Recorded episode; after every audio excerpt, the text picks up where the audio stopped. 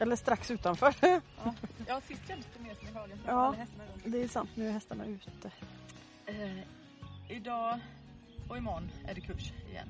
Ja, Så nu eh, är vi lite spända på hur detta ska gå, detta samtal. ja just det, med tanke på hjärnkapaciteten. Ja, precis. Men det är i alla fall inte söndag. Det är i alla fall inte söndag. Det, Mm. det är lite bra förutsättningar. Mm. Det, men min hjärna är nog, Kokt. ja, lite som det var i slutet på förra avsnittet. Mm. Fast då tänkte jag att det kanske inte är hjärnan. Hjärnan är väl kokt och någonting annat är expanderat. Mm. Men det jag tror att vi genom podden kommer behöva liksom hitta begreppen. Eh, vad som är vad i, i den mån vi kan. Ja, okej. Eh, men eh, det tänkte jag egentligen inte att vi skulle Ja, men, idag. nej, men jag tänker att det är lite det som när vi nämnde podden idag på kursen. Att de som börjar att lyssna nu får ju läsa boken baklänges som sagt eftersom vi börjar där vi befinner oss just i detta nu och sen på något sätt då går lite bakåt egentligen i vad som har hänt. Ja, Så det blir ju en typ av eh, ja, störtdykning in i. Men det kan vi ju inte hjälpa. kan nog inte hjälpa det. Nej, jag tror inte det. För att i så fall skulle vi eh, göra oss till Ja, och börja tänka att poängen är att förklara. Och, ja. ja, det hade blivit en, en annan typ av podd som Mm. kanske inte riktigt är... Vi har, ju, vi har ju en viss ambition ändå med detta. ja, Och det är väl att utöka medvetandet, inte bara för lyssnarna utan för dig och mig också. ja, precis. Att utmana medvetandet och abstraktionerna. Ja. Och, då, och då måste vi på något vis göra det i realtid. Ja, Ehm, men idag, i och med att vi har haft den här kursdagen och att det enda jag har som är konkret från den ändå är någonting väldigt abstrakt. Men jag, Ja. menar, just den här, jag, jag fick träffa en häst som heter Brima, det sista vi gjorde idag. Och eh, jag förstod inte jättemycket. Eh, men jag fick ändå, som vi tror, kanske kan ha varit en, att jag uppfattade hyfsat korrekt. mm. En bild av att hon eh, för det första då har skalat av sig sitt namn och sen sin kropp. Och sen någonting som jag skulle kunna likna vid ett, ett vitt ljusägg. Och så blev det bara en rymd kvar. Mm. Och det tänkte jag kanske kunde vara utgångspunkt då. ja.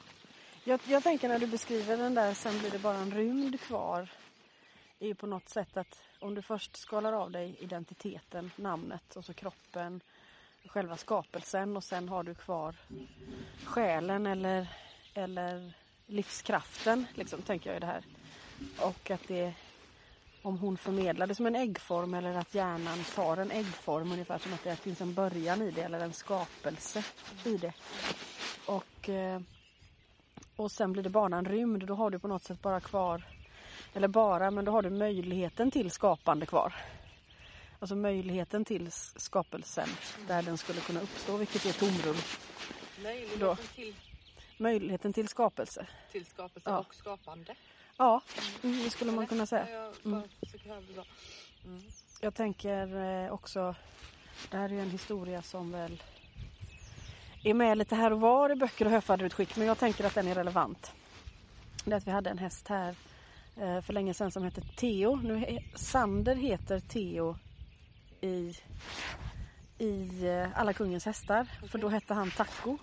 Okej. Och, och det gick liksom inte att använda taco i litterärt. nej, nej. Eh, så då valde vi Theo.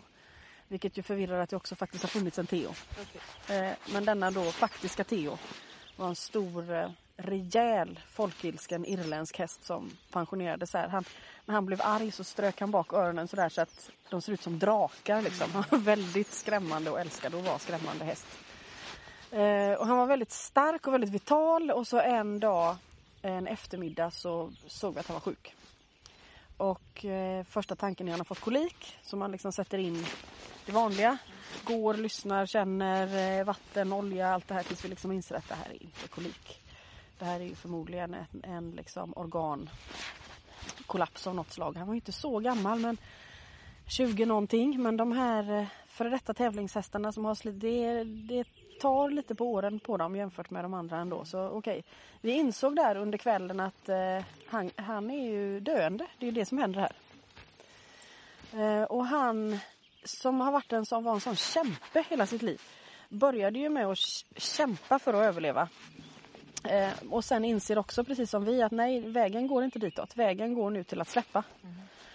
Eh, så fram på liksom tidig kväll där så hade han accepterat detta faktum och vi också och hans eh, dåvarande ägare som var den här Theo var liksom hennes urhäst på något sätt. Det var han som hade fått henne att ändra inställning och hitta sig själv och en otroligt viktig häst för henne och hon, hon accepterade också det här på något sätt inom denna korta tidsrymd att okej, okay, jag kommer att förlora honom nu och jag är okej okay med det på något sätt. Så hon kom hon också.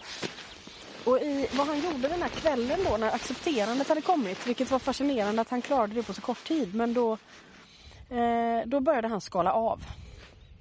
Apropå Brima då. Han började att plocka av sak efter sak, precis som hon beskriver det med personlighetsdrag, åsikter, erfarenheter, allting liksom plockade han av sig som att man kommer in i ett varmt rum och tar av plagg efter plagg. Liksom. Och vid den här tidpunkten så var jag gravid med Mariam och Mariam var också väldigt medveten om sin väg in. Okay.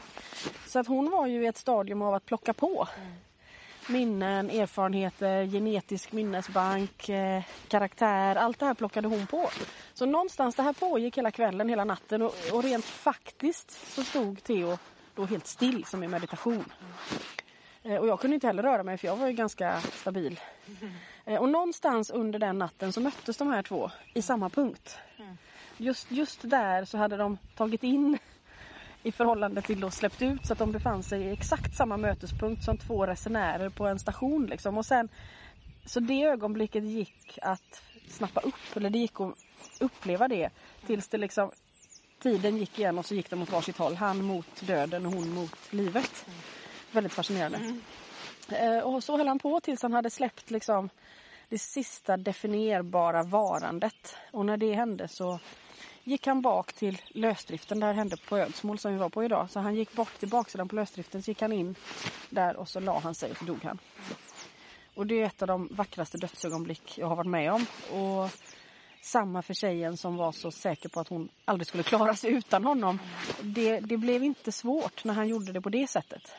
Eh, det kändes också väldigt tydligt för alla oss att han är så klar med hela sin identitet att han kommer inte komma tillbaks. Alltså det här är ingen individ som vi kommer se på andra sidan eller det finns inget ofärdigt här. Och då insåg jag också att om man ska dö på det där sättet då måste man först lära sig leva. Det, det blev väldigt tydligt. Ehm, och han var ju en väldigt absolut individ. Han levde ju sitt liv väldigt kompromisslöst skulle jag säga. Ja, att han tummade liksom aldrig på, på det som var rätt och riktigt utifrån där han stod. Mm. Mm. Det fanns ingen orättvisa i det, tvärtom. Han var en väldig ambassadör för rättvisa. Mm. Men eh, ja, fascinerande eh, närvaro i sig själv. Liksom. Mm. Jag tänker att det här att man kan kompromissa med fel saker, det gjorde inte han. Så där, där var det där avplockandet väldigt tydligt för att det skedde eh, under en så kort tidsrymd. Hur länge har Brima hållit på? Brima har ju hållit på i kanske fem år skulle jag säga med den processen. Eh, där hon eh, också i en period i ett tidigt skede magrade av väldigt markant. Vi var ganska säkra på vi hade beslutat oss för avlivning och hon också. Mm -hmm. Därför att hon var så nära kanten att vi tänkte om hon vill ha hjälp så får hon det. Eh, och då finns det då vissa människor som har en historia med Brima så vi kontaktade alla dem så jag var beredda på att nu kanske det inte är så långt kvar. Eh, men det dröjde lite när vi fick tag på alla så vi bestämde att ja, men vi gör allt då tills vi har fått löst det här praktiska. För vad har vi att förlora?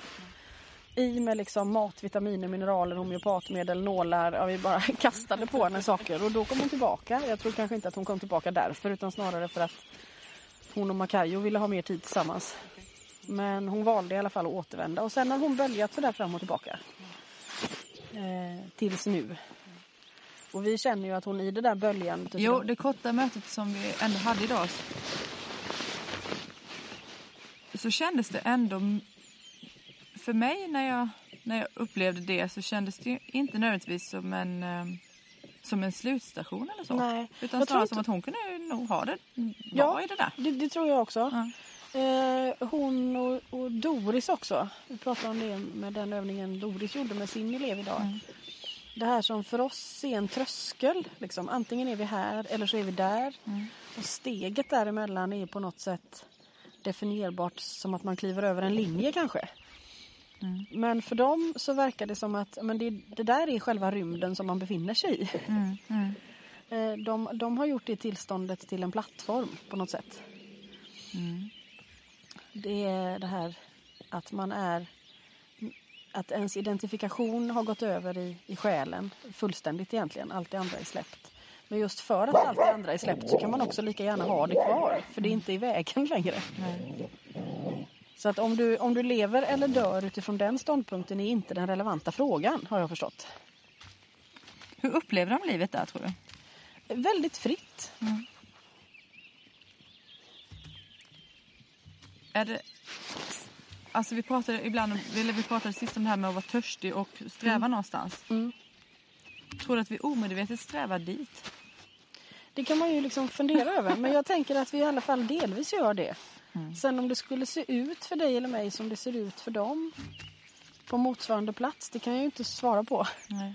Men, men just att man byter utgångspunkt liksom.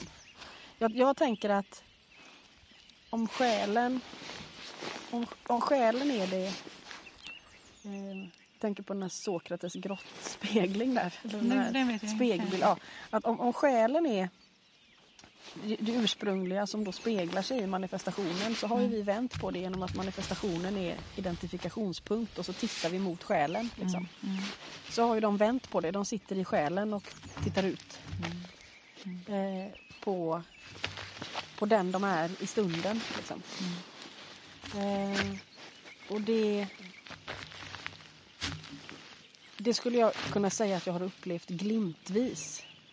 Eh, men att de på något sätt antingen har de upplevt så många glimtar att de har smält ihop till, en, till en ständig upplevelse. Men att för dem är det ändå utgångspunkt eller normaltillstånd. Och, och det är väl i, vissa sammanhang då kanske en beskrivning av vad man skulle kalla för upplysning. Mm. Att man har medvetandet har bytt referenspunkt. Liksom.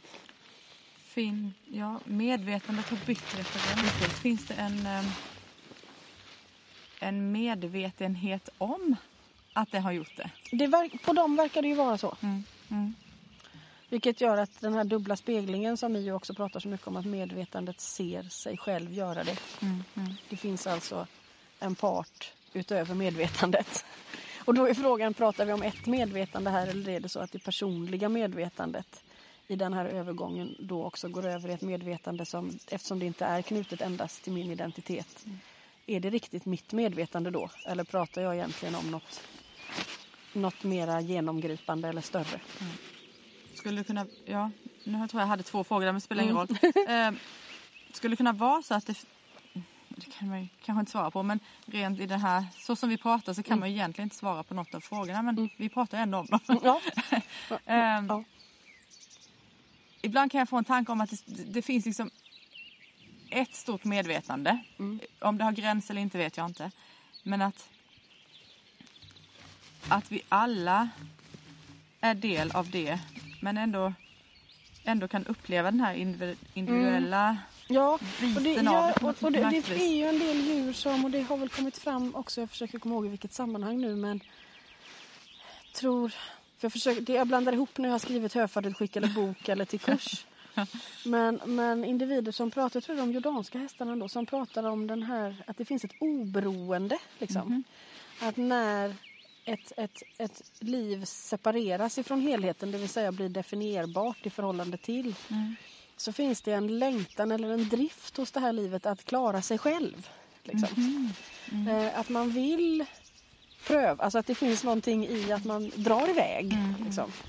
Eh, samtidigt så är det ju frågan om, betyder det att du där, har du klippt till det där allomfattande medvetandet? Nej förmodligen inte. Bara att ditt medvetande är vridet därifrån. Jag vet jag pratade med en krukväxt en gång som, som var en stickling. Mm. Och där den här övergående fasen från att jag var en gren på ett annat träd som ju var ett, en besjälad någon. Mm, mm. Och en arm av det där Ja, trädet sattes i en kruka och när i den processen blev jag egen. Mm. Eh, och i, I växters fall tycker jag att det ofta är väldigt tydligt att gränsen är flytande. Liksom. Mm. Att för oss s- liksom, separata däggdjur så är liksom liv och död det är ändå liv eller död. Mm, mm, Eh, och det går att skilja på det. mm. Men, men i, i det här växtsättet så, så är det en väldigt flytande övergång där du också blir annat under tiden på något sätt. Jag frågade ett träd en gång på Nya Zeeland. När, när, är du, när är du död? Ja, jag är död. Eller döden är när man inte längre ger näring åt någonting annat. Ja, när är det liksom? För att det blir ju jord. Det blir ju, när, när upphör det? Och när, när kan jag skilja ut en person i det? Eller fler kanske? Eller vem Ja, är det jag precis. möter i det, i det samtalet? Och min mänskliga hjärna vill ju få ordning på det där. Men när man kommunicerar med träd eller växter så verkar inte de alls ha något behov av att kunna liksom rama in. Där var det jag, där var det den förra plantan och där skedde födseln. Ja. De har inte det behovet i min erfarenhet. Nej. Du behöver inte känna att nu övergår jag från träd till jord. Nej. Eller vad det nu är. Nej. Och när, när, är, när, de när är ens- det samma jag som du pratar med och när har det bytt till ett annat? Och byter den då? Ja, det är ju en Ja, I jätteintressant... sticklingfrågan. Ja, i sticklingfrågan så har det ju på något sätt ändå skett en flytande övergång från en till två. Mm. Men den är inte... Det gick inte i det samtalet att definiera ett före och ett efter med säkerhet. Nej, Men bara att det hade hänt. det hade jag alltid hänt. Ja. Ja. ja. Man får ta ett andetag Ja. ibland. Ehm, Men det är en väldigt vacker bild. det är en väldigt vacker bild och det är också en, en alltså det där som du pratade om innan att, att det dras ut liksom en från det eh, om vi kallar det gemensamma medvetandet. Det är väl också det som vi har varit inne på lite att, att möjligheten finns nu. Mm. Det fanns inte innan. Mm. Eh, men nu finns en möjlighet att testa om jag klarar mig själv. Mm. Ehm, och då kanske man vill ta den. Mm, precis. Ehm, Och just också det här som många beskriver att livet har en drift att uppleva sig själv. Och då, då krävs det ju en, en motpart som gör det. Så att på något sätt livet får ju inte tillbaka sig själv i möte om inte den andra har gått ut och levt. nej, och Och- är det då den andra? Mm. Eller både och. Eller både och? Kanske mest troligt både och. Ja. Men alltså varför det här är så spännande är ju delvis för att det faktiskt har bäring på ens eget liv Mm. och ens egen syn, eller en syn på sitt eget liv Mm. Och vad som vi behöver bemöda oss med kanske. Mm. Eller hetsa upp oss över. Ja. Ja. ja, vad är relevant när man står där liksom, Mm. till slut och tittar Mm. tillbaka? Om, om, om man någonstans tänker att ja, men, det kan hända att om, om jag inte är som en höna och det är något annat än tiden som tar mig, Ja. som jag tycker är en helt ljuvlig Ja. eh, berättelse från dem, men Mm. då, då kanske jag hamnar någonstans där i Brimas rymd. Mm. Men på vä- finns det en tillit till att jag kommer hamna i den rymden så kanske jag har en känsla av att jag, eventuellt kommer jag få uppleva det. Då behöver jag inte stressa dit att uppleva det nu utan då handlar det om att uppleva det som jag har möjlighet att uppleva nu. Mm. nu. Ja, eh, och det är ju också tydligt tycker jag i kommunikation med djur att var sak har sin tid. Mm. Och du kan ju liksom inte forcera... Jag skrattar inte åt dig. Jag Nej, jag förstår. Ingenting, ja, vi kan ju ringa Sara om det spårar ur. Ehm, ingenting av det här går ju att forcera. Nej. För då, är, då, då trycker du det ifrån dig på något sätt. Ja, Samtidigt så krävs det ju ett väldigt aktivt deltagande för att det ska ha en möjlighet att hända. Om jag tänker samtidigt som det hela tiden handlar om att släppa taget, släppa taget och skala av och skala av. Så är det, det är en väldigt aktiv handling att göra det för till och med medan man gör det så glömmer man ju av det. Ja, ja. Så det är någon slags konstant påminnelse som krävs samtidigt som man inte kan forcera skeendet. Så det är en väldig kombination av att göra och inte göra. De, det, det har ju också varit sådär en grej tycker jag genom hela den här utbildningen att båda sidorna finns hela tiden. Det, det där med att värdera som jag märker framförallt nu när vi talar att, och, jag, och jag lyssnar på det för att fatta vad vi sa. Eh, att jag vanemässigt använder värderande ord och så vidare. Men någonstans så börjar det ändå eh, ticka in upplevelsen av att allting, alla motparter måste, eller inte måste men finns. Mm. Kan inte inte finnas kanske. Ehm, Ja, det där tror jag är jätteviktigt. Just om man säger att, att det här också vi återkommer till. Att man måste lämna den linjära tiden. Brima har verkligen lämnat den linjära tiden. Som en häst hade hon den kanske inte ändå, men nu är hon verkligen ur den. men det där är så abstrakt så det är ja. nästan... Alltså, t- prata mer om det, för det är svårt. Den, den linjära tiden. Nej, inte det. Vi Ja. pratar om det icke-linjära tiden Ja, kanske. nej men jag tänker att just de här värderingarna eller att, att mots... Alltså jag, jag tänker att, att motsatser existerar konstant samtidigt och att man fullt ut kan ta in det också i sin begreppsvärld. Alltså inte att man bara tar in det på ett poetiskt plan, det vill säga jag, jag, jag är inte trångsynt utan jag kan acceptera att jag inte förstår allt. Det är bra, det är en bra början. Men att man verkligen kan leva med pågående motsatser inombords utan att det skapar någon form av konflikt. Eh, är extremt relevant och det tänker jag eh, är ett, ett tillstånd. Alltså, eh, ju mer linjär ens världsuppfattning är ju svårare blir det därför att på en linje så utesluter det ena det andra. Först är det kallt, sen blir det varmt. Då är det rimligtvis inte fortfarande kallt. Nej. Därför att vi har bytt här nu på linjen. Men hade du bollat runt all, allt det här som tuttepinnar i en påse så hade varmt och kallt fått plats på samma gång. Ehm, Jag tror det var Bodil Jönsson som sa någon gång att tid finns för att allting inte ska hända samtidigt. mm, precis. Och om man då tänker att, att Mm. det finns en, en dimension utanför tiden. Då händer ju per definition i sådana fall allting samtidigt. Ja, exakt. Och då hamnar man sen i Fannys bild av tiden som ett trassligt garnnystan. Därför att där får hon ihop de bilderna tycker jag. Just genom att det är trassligt och genom att det är ett garnnystan. Därför att hon menar att nej, men det är inte parallella världar. De ligger Nej, inte precis. liksom uppradade som böcker i en städad bokhylla. Eh, utan allting har trasslat in sig, vävt in sig, vridits, möts i en massa olika punkter hela tiden.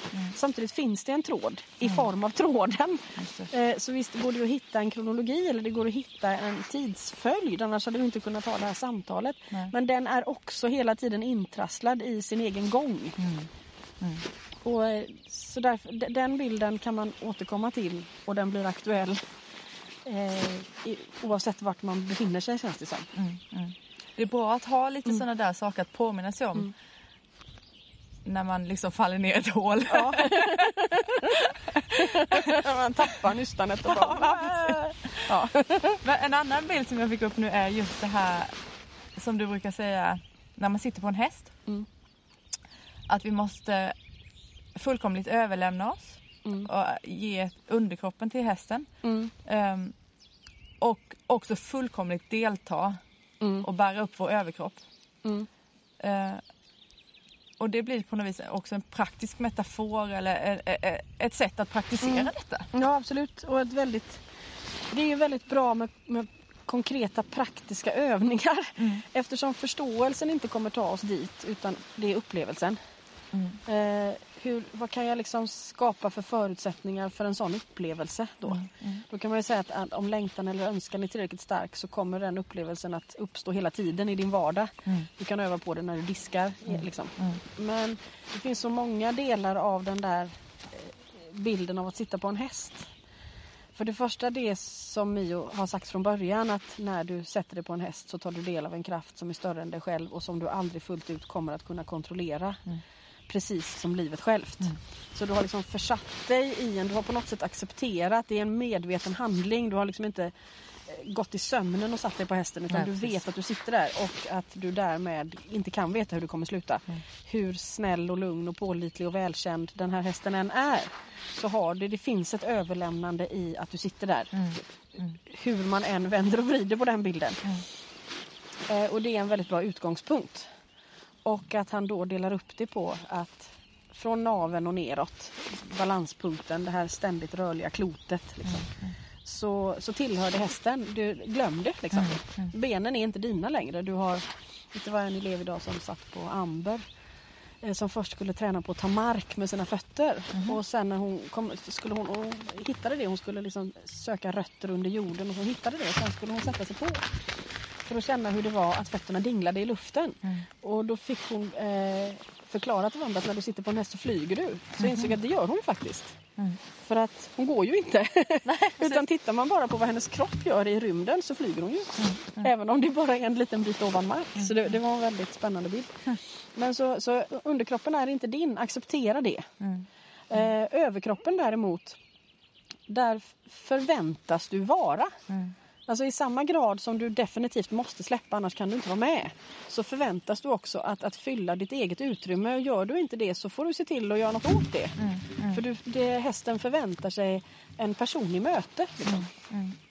Och det, det, ofta har man ju hinder eller bekymmer i båda riktningarna. Eh, är det, ibland kan det vara, vara väldigt svårt att släppa, ibland är det lätt att släppa. Ibland är det, är det lätt att, att ta plats och ibland är det helt omöjligt.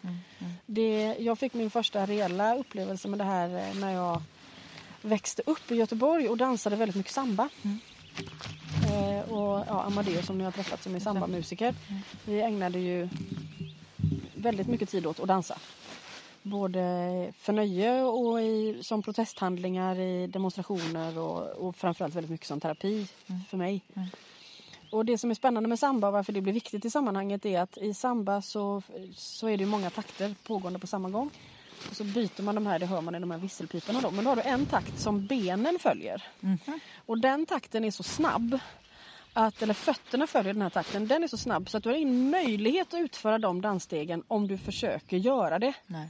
Du kommer aldrig hinna tänka vart nästa fot ska vara. Det blir kaos. Så enda chansen att följa den rytmen det är att liksom glöm det. Bara, bara släpp det liksom. Eh, och så går fötterna. Men överkroppen är ju det du visar upp. Ja, precis. Den följer en helt annan takt. Eh, och när jag liksom kopplade ihop det med ridningen så, och det Mio sa så bara just det, det han pratar om samba. Det, du lämnar kroppen till musiken, till hästen, vad du nu lämnar den till. Men du förväntas också delta, du förväntas uttrycka någonting.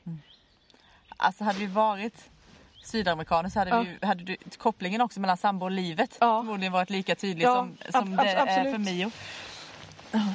Och, eh, ja. och då, och då var, fick jag också en annan koppling där när jag frågade just, just nu, liksom Amadeo om men hur, hur klarar du att spela i det här fallet då kongas en hel natt? Alltså får du inte ont i händerna? Men nej, nej, nej. Tricket är att slappna av i handleden och bara använda fingrarna. Och där kom liksom nästa polett som ramlade ner. Att just det, mina fingrar är ett, ett kommunikationsinstrument med hästen. Men spänner jag handleden så bryter jag flödet.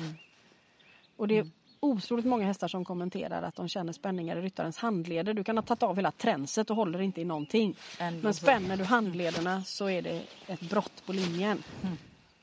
Och då är vi där någonstans vi- som vi höll på med idag med mikrorörelse. Ja, precis. Och då kommer man också till Mios grund där med, med eh, som kom i arabisk dans för mig. eh, för jag var ute mycket i Jordanien och dansade med en kvinna som heter Samah som dansade som en gudinna. Det kan man inte kanske då, det gjorde inte jag.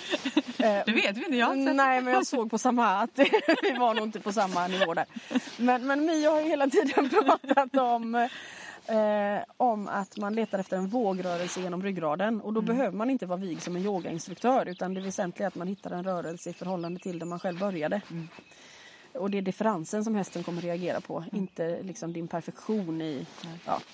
Eh, I alla fall, så att du har en vågrörelse genom ryggraden och när du har den så, så är och det tror jag i teatervärlden så pratar man om det som att man tar isär rörelsen. Okej. Att du kan röra varje höft enskilt och varje axel enskilt. Så att i Mio i Mios perspektiv så är det att en vågrörelse genom ryggraden och sen kan de roterande lederna uttrycka full frihet. Det vill säga höfterna och axlarna. Och det där finns i arabisk dans. Därför att du kan koppla isär höfter och axlar. Det är det som är magdans. Liksom. Du, sätter- du har full... Eh, ordet kontroll blir ju fel eftersom man då tänker att man på något sätt håller ihop det. Men, men att du har full kroppsmedvetenhet där och är fri att använda det bäst du vill. Det. Eh, och när Samha då försökte sådär, nej nej Emelie det där är inte en höft det är en axel. Just det. då förstod jag vad Mio hade sagt. Att det, det, han letade efter samma rörelse. Det är spännande här också tycker jag att, att vi att, att det just får den här väldigt konkreta fysiska aspekten. N- Någonting som Mm, också är abstrakt. Ja, för att det är ju, även om det är abstrakt ur, ur förståelse. Liksom det här som, som Lenas man som alltid dyker upp som Lenas man. Men att det här kan inte förstås, det kan bara upplevas. Eh, Men upplevelsen är ju extremt konkret. Upplevelsen är ju aha, den är ju en, en, eh, en insikt som känns i hela systemet. Sen sk- kan man ju då lura sig på att när man har fått insikten att ja, där satt den. Då, då är det bra att veta att när det har hänt, eh, visst det hände, men då kommer övningen. Så fem minuter senare när man tror att man har liksom lagt sakerna i rätt låda så, så kastas man ju ur lådan och prövas. Eh, och det står ju inte i en enda bok att det är så. Det är det där man vill, man, man vill, har man fått reda på det innan så är det lättare att acceptera Ja, det är lättare att acceptera det och därför tycker jag det är viktigt att berätta det eh, på många olika sätt. Ja. Att eh, Man får ju tolka att prövningen kommer som, som ett slags eh, i alla fall då en bekräftelse på att den där insikten var på riktigt eftersom världen svarar. Men världen svarar inte genom att säga ah, du är färdig, gå och sätt dig på din tron utan Bra, nu! Nu kan du hoppa ner i floden och så ser vi vad som händer. Jag, jag, nu är jag så himla dålig på att komma ihåg var jag hör saker och ting. Men jag, alltså, väldigt nyligen har jag hört just det här igen. Att, och också att, att det handlar om att alltså vi be, att vi får prövningar är ju bara ett sätt. Ja, det var nog någon som refererade till stoicismen. Mm. Och att, att prövningarna är de, de sto, stoikerna pratar om stoikernas gud som någon eh, någonting som, som säger ja, här, här får du en, en övning så du har chans att, Mm. att se liksom vad du är kapabel till, vad, du, vad du kan lösa. Mm. Och att du Det känns ju väldigt relevant. mycket mer än Ja. vad du tror. Mm. Eller kan ta emot och, och låta det komma igenom dig. Mm. Och det är ju, det är ju eh, också väldigt konkret eh, som levnadsidé snarare än att, att ständigt försöka undvika smärta och lidande och, och utmaningar. Ja, och tänka sig att Att det Om jag går ba- för det första kanske. Ja, att om jag bara förstår hur det hänger ihop så kan jag styra över det. Mm. Då, då vet jag hur, vad jag ska göra. Om jag har rätt redskap och vet hur jag ska använda dem så vet jag hur jag ska göra för att bli rik eller lycklig eller, eller göra rätt. Mm. Och här är det mer, ja, men bra nu har du ett verktyg till, då kastar vi ner det för stupet och så, Ja, och så har utry- utrymmet Ja. ökat igen. och så har utrymmet kanske. ökat igen. Ja, du nämnde det innan just eh, differensen när Mia pratade om ryggraden. Mm. Var man börjar och sen vad, vad som mm, man lyckas utveckla. Mm. Ehm, det var ett mönster för mig också idag under, under eh, eller med mötena med hästarna. Att återkomma till att också de förändras jättemycket. Mm, det gör de verkligen. Alltså det, Det har ju blivit väldigt tydligt sen, sen kurserna började att vi ser en mycket större förändring i dem. Eh, och vad som är väldigt spännande är att saker dyker upp under kurserna som vi inte har någon aning om innan. Mm. Eh, Turra idag i en övning berättade saker om sig själv som jag inte har haft någon aning om och då har jag liksom haft henne i träning i åratal innan hon sen flyttade hit. Och, ja, Jag tänker att jag är, liksom känner hennes historia men så kommer en helt annan aspekt ut av det. Vad handlar det om tror du? Att, att det är spegling från andra individer? Ja, eller? och att det behövs. Liksom. Mm. Att eh, så fort man eh, isolerar saker eller gör det till sitt så Mm. då smalnar ju vägen av. Möjligheterna det ändrar ju sig. Mm. Förutsättningarna ändrar sig. Mm. det- jag, jag tycker att det, alltså det är både inspirerande och hoppfullt och allt möjligt. Men framförallt är det väldigt spännande. Mm. Nu kommer en get! nu blir det vi spännande. har en katt, en hund Ja. och en get och en dator och en mikrofon. Jätte kan verkligen göra att det blir dyrare. Men var det som välte ner blomkrut? Det var en, en get. Det var en get. Mm. Men jag tänker, känner mer att de äter allt väl? Eh, Ja, de äter det mesta. Ja. Men kasta upp saker i luften är ju inte tråkigt heller. Nej, okej. Eller kissa på det eller vad man nu kan liksom. Hur man kan använda sin tid och sin kropp. Hon eller han eh, kände Ja. att det, det räckte med en, en liten Ja. förbipassage. ja, tydligen. eller så är det bara en, ett led i. ja, just det. Men det märker vi. En manöver. Ja.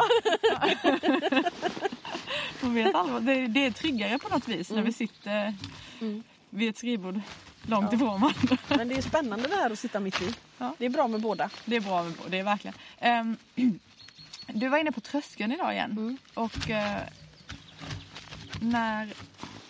Det är några som har börjat lyssna på den här podden fast den inte finns. Mm, Det är ju också väldigt intressant. Ja. Och, eller du har en sån här liten prövogrupp. Ja, Och ja. om, de är, om de verkar liksom okej efteråt så kan vi skicka ut den, eller hur tänker du? Nej det är de inte. Nej, okej. inte okej. Men, men det är också spännande för det finns ju ingen då... Det är inte så här, ja det var trevligt. Mm. Utan, och det är inte så här, det där håller jag med om utan det är Mm. mer... Jag kunde lyssna tio minuter sen var jag tvungen att stänga av och tänka en stund. Mm. Och så tänkte jag, vad pratar ni om egentligen? Och det där håller jag inte alls med och så vidare. Mm. Men ehm, i förra avsnittet så pratade vi i början om tröskeln. Mm. Och eh, så kom lyssnaren och jag och pratade om detta och jag sa, "Nja, men vi, så, varför pratar ni om döden hela tiden som, som ett slutmål? Som att det skulle vara det enda viktiga. Så jag tror inte vi pratar om döden. Jag tror vi pratade om, om kanten. Mm. Alltså att, att gå till medvetenheten, medvetandets gräns och Ja, precis. Ja, nej, Det gjorde vi väl? Ja, Ja, det skulle nog inte jag tänka ihop med döden det? just. Men, Nej. men det, är det, det, som, det, det är väldigt spännande det du säger för att det du säger låter ju som att man, man hör det man hör i det här. Ja. Och det är väldigt bra för att det skulle i alla fall då betyda att vi inte håller på och pådyvlar individen någon typ av sanning. Mm. Det hade inte varit bra. Nej. Jag, jag tänker att det väsentliga är ju att provocera tanken. Mm. Inte liksom leverera vad man borde tänka. I Ja, så det- fall är det ju väldigt illa. Ja, fast, fast det är ju inte... Alltså det är lätt hänt att hamna där. Mm. Eh, särskilt också för att min förförståelse för detta är ju, är ju närvarande men ändå ganska ringa. Mm. Och, och det, det kan ju vara så... Att så, liksom så fort man börjar se mönster och säger ja men det där har jag... Alltså så börjar man gripa Mm. efter de här sakerna och börjar försöka förstå.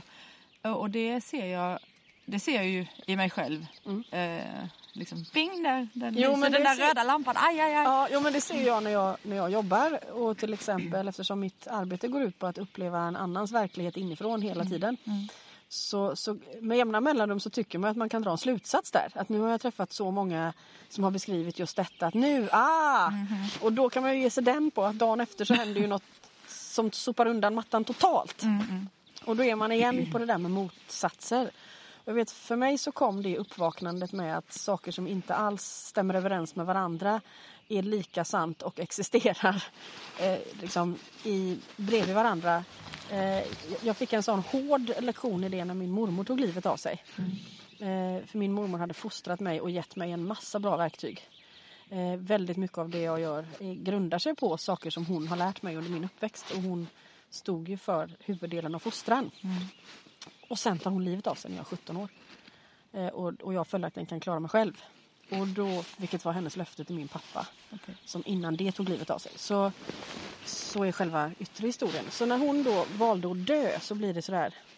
Okej. Betyder då detta att allt det hon har sagt var fel? Mm.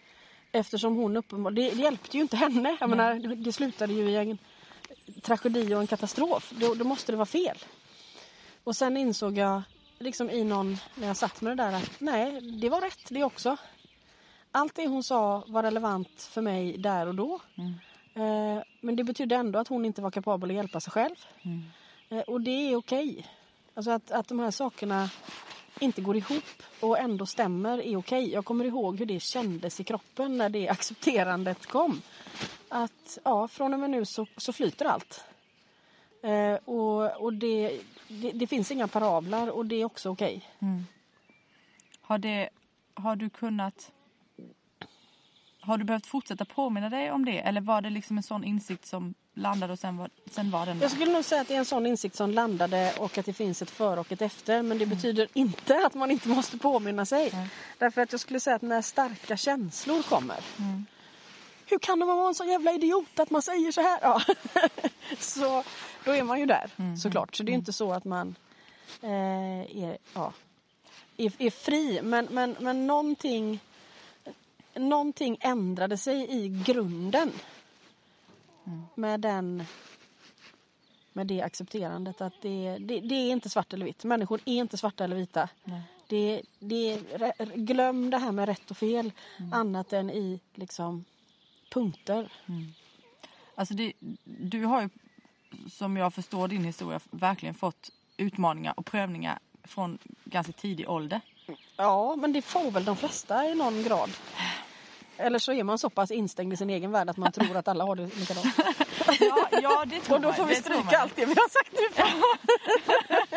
Men, men jag tycker... Eh, ja, egentligen det, det, det som jag är ute efter här är väl egentligen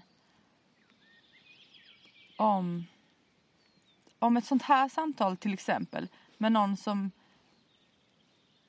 har det annorlunda eller haft eller vad vi nu vill säga som i alla fall är en annan individ. Mm. Ger det dig någonting? Ja, absolut. Du kan ju inte säga nej. Nej, nej men absolut. Mm. Det är ju det som är, jag tror att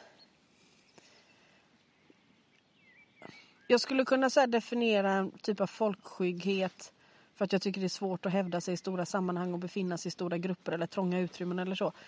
Men det där är ju bara en del av det, jag tror det är ganska vanligt också.